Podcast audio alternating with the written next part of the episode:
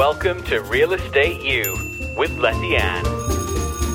Here we are. I am with the man, the myth, the legend, Mr. Bill Marcy. So for those of you in the Kansas City metropolitan area who are homeowners, you likely know or have heard of Glenn Marcy and Son. So we are with Bill Marcy today, the iconic, great reputation foundation repair specialist. So Bill, thank you so much for being here. Sure. Yeah, good. So how did your family business start? And when did it start? Well, it started in 1910 with my grandfather, who I'm named after. His name was Bill.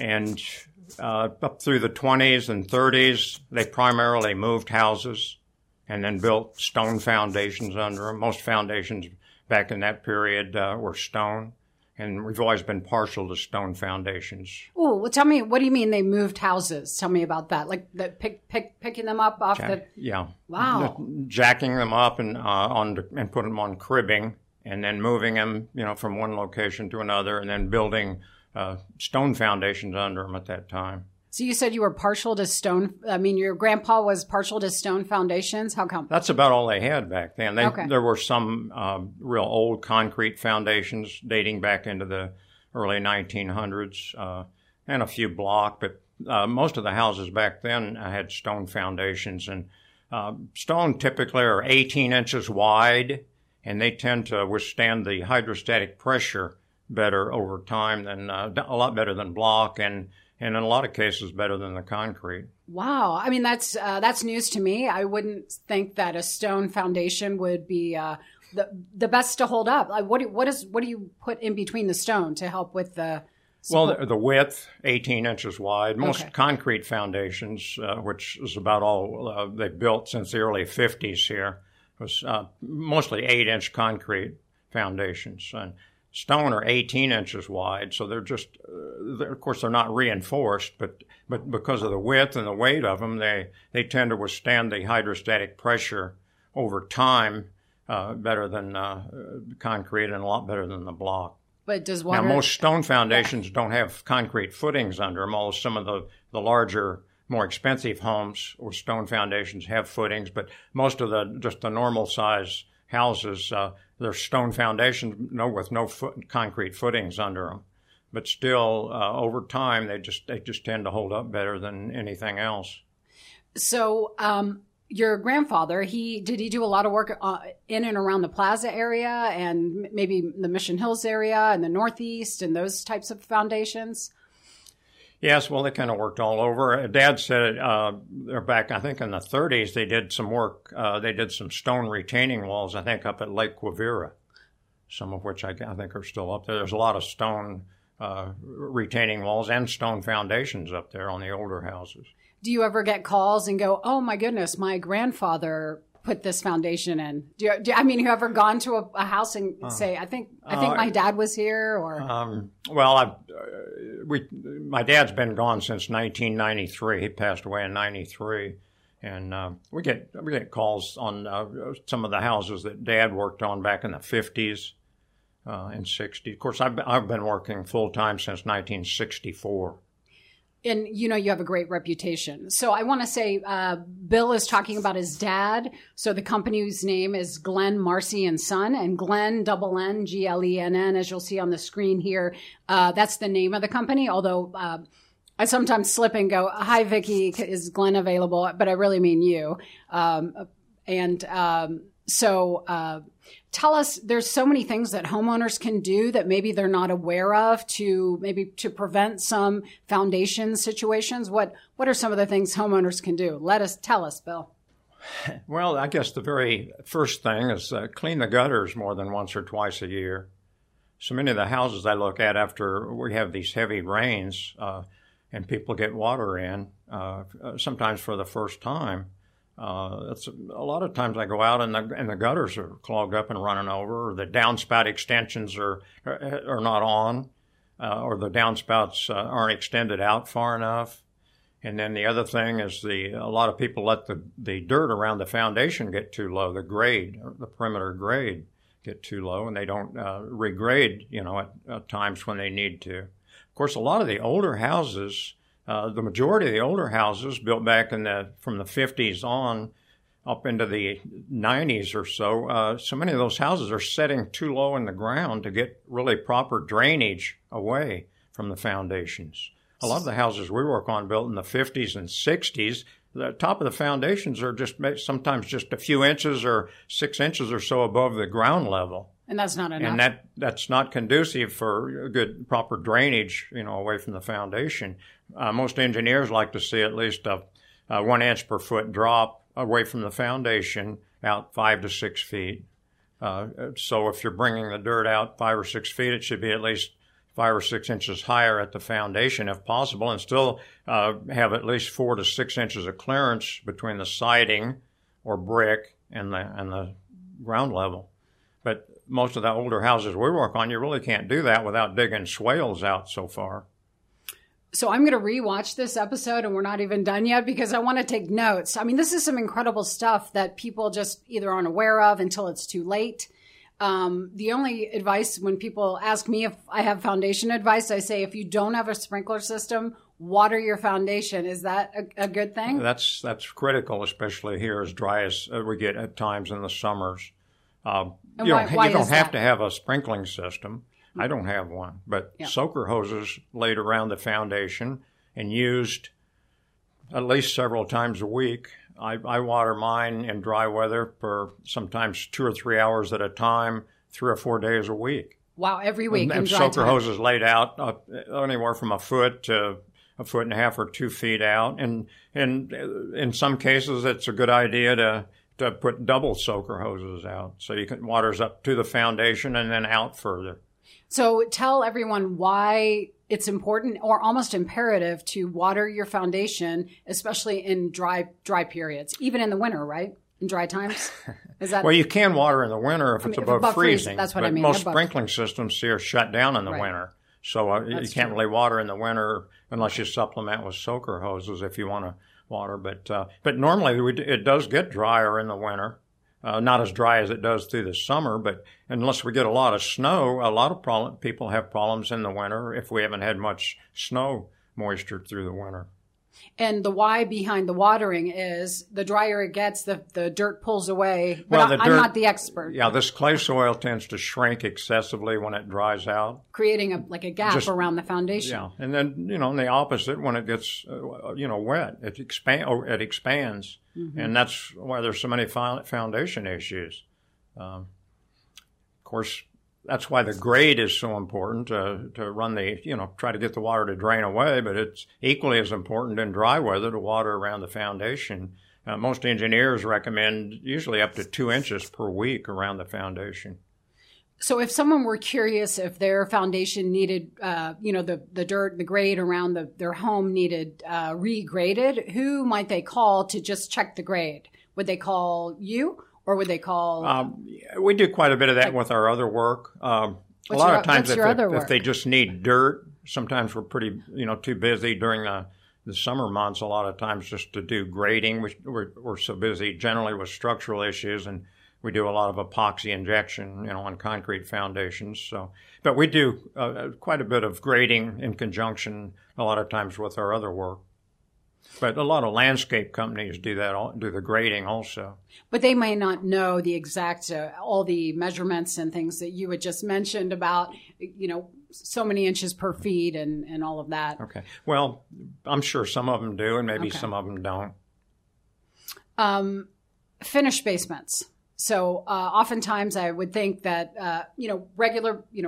we see water in our unfinished part of our basement, but then there's times when you have a finished basement and people are starting to notice maybe the carpet's wet or the floor is moving or what's happening there? What do you see there?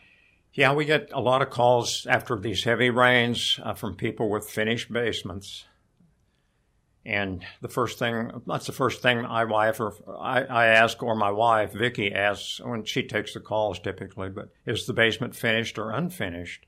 Of course, if it's unfinished, it's pretty obvious how the water's coming in. It's either coming through cracks and running down the wall onto the floor, or it's coming underneath the wall, on these concrete foundations particularly, underneath the wall and up between the wall and the floor, and sometimes up through the floor cracks. But in a finished area, you can't tell the difference. And sometimes people will say, well, we pulled the carpet back and it's on the floor. But unless you can see the wall and see if it's actually running down the wall onto the floor, you really can't say for sure. You know, if it's leaking through cracks, they can be epoxy injected. But if it's coming underneath and up, the next question is, do you have a sump pump? And then the next question after that, if you have a sump pump, is, well, how close is that sump pump to where the water's coming in? If it's coming between the wall and the floor, usually it's more often than not, it's on the opposite side of the basement. So, in some cases, that requires a second sump pump. A lot of houses we work on and that we've worked on over the years we've had to put a second and sometimes a third sump pump in, especially on bigger basements where they have a lot of water coming around the perimeter. When a builder installs a sump pump, how does he or she know where the most appropriate place to put it would be? That's you're laughing. That must be you must be like, why did that builder put that sump pump there? We wonder the same thing sometimes on some of these older houses and some of the newer ones once in a while as to why they put the sump pump where they did. But on the older homes built back from the late 40s on up into the mid to late 70s, particularly, well, all over the Kansas City area, but particularly in the Johnson County area, it was legal in that period of time to connect the foundation drain systems into the sanitary sewer system. Is that a no-no? And that after they got so many houses built and dumping groundwater into the sanitary sewer system, they had a lot of problems with the sanitary sewers getting overloaded and causing backups into basements. So over the years, Johnson County Wastewater has had a program ongoing, for a long time, and I think still to this day, where they will come in and inspect the house, and if the houses are still connecting their drain systems into the sanitary system, they put sump pumps in and pay for it. I think that's still ongoing at this point. Mm-hmm. They've done a lot of those over the years, but there's still a lot of houses that are still connected into the sanitary sewer system with their drain systems. But that became illegal in the late 70s, and from that point on, they've been required to put sump pumps in and then pump the water out on the ground and not into the sanitary sewer system. So if you like what you're seeing here, please subscribe to our YouTube channel, Letty Ann and Associates Real Estate Services. And if you're watching on Facebook, please like what you're seeing and say hi to Bill. And he's a wealth of information. Like I said, he's an icon here and his family in the Kansas City metropolitan area as the foundation specialist. And I'm saying that because I've used Glenn Marcy and Son. I've met Bill probably 20 years ago. And what I love about what Bill does, and I'll tell you, Bill, is you're always an honest engine. You know, I encourage, as a realtor, I encourage people to get 2 to 3 bids from contractors for whatever they're having done. And I do the same thing. And on a house 15 years ago in Redbridge, I had gotten 3 bids for my home, and the first 2 were French drain systems, $8,000 and $10,000. And here comes Bill, and he said, I don't know what it's called, Bill, but under the fireplace in the basement and the unfinished part, you just cut out the concrete, you put in some stone, and you laid stone around the clay tile of the house. It wasn't because it was already there, so you allowed a place for the water to go, and it was a fourth of the cost of what they wanted to sell me. And I really felt like the first 2 people really didn't even understand what the problem was. They just wanted to put in a $10,000 system that really I didn't need. And, you know, after your folks left that house and finished the work, we had no more water in that unfinished part. So anyway, I always recommend you because you're honest and you know what you're talking about. You have decades of experience. What was I going to ask you? Sorry, producer just gave me the 5-minute warning and threw me for a loop. What's the craziest thing you've seen, Bill, with a foundation? Any dead bodies? Anything crazy? Oh, well, as far as foundations go, We've done a lot of work over the years, probably, I would think, more than anybody other company in Prairie Village with the houses with the block foundations that J.C. Nichols built there right after World War II. And those block foundations, of course, none of those were reinforced at all. And they were really susceptible to the hydrostatic pressure, causing the walls to push in and buckle. And on a couple of jobs that we couldn't get to in both those cases soon enough, the front walls collapsed and the front porches fell on the basement floor before we could get to it, you know, to set jacks under it. Fortunately, the house, you can lose part of a wall under a house like that, and it really doesn't affect the upstairs that much. If it's just part of a wall or even a half of a wall or more. Mm-hmm. Sometimes when we've removed just parts some of these block walls in Prairie Village, sometimes we don't even have to set a jack. But if you get over about 20, 25 feet, normally it's a good idea to shore it with jacks. We still use the same jacks that they used to use move houses with back in the 20s and 30s, the old screw-type jacks. Yeah, I've seen those, yeah with the pole. Yeah. I have a few questions. So, is it true that if you have a walkout basement, is it a myth or is it true that one wouldn't need a sump pump in a walkout basement? Well, normally they don't put sump pumps in walkouts because of the grade. You're already like this. Yeah, in most cases, those have the drain systems on the outside, and now I'm talking about the little bit newer houses. Okay. For some reason, when they switched from blocks and stone in the late 40s and very early, around 1950, 51, from 50, about 51 or so, from that point on, all the foundations here, 99% are poured concrete. And for some reason, they switched to the drain systems from the outside, which most all the block foundations, the old clay tile drain systems are on the outside perimeter. And then when they switched to the concrete on the inside, the system, a drain system, is more effective if it's on the outside to begin with. That's where the water pressure is building up. So we've had to, over the years, we've had to replace a lot of those clay tile systems. We've always replaced the system on the outside if we're replacing a block wall.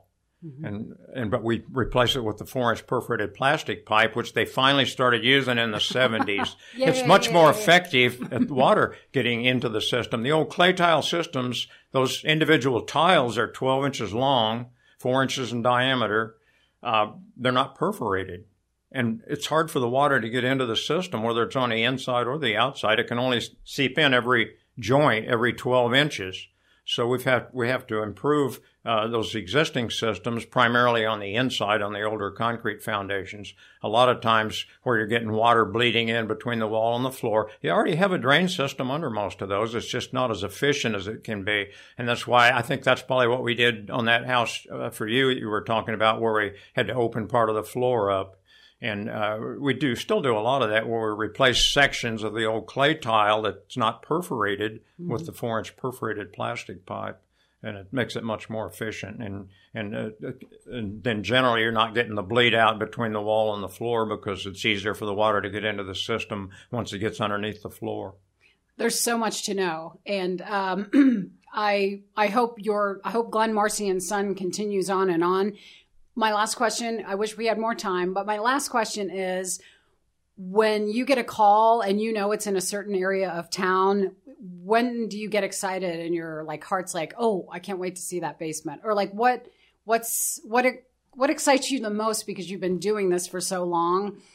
Do you prefer going to the older homes and really trying to doctor what's happening? Or do you like the advice you give to homeowners that are generally clueless, or what? Well, a lot of times I know when we get calls from certain parts of town, basically what the problem is, in a lot of cases. You already know before you go. Yeah, we've been around so long. And, of course, in the older part of Prairie Village, of course, most of those are block foundation houses.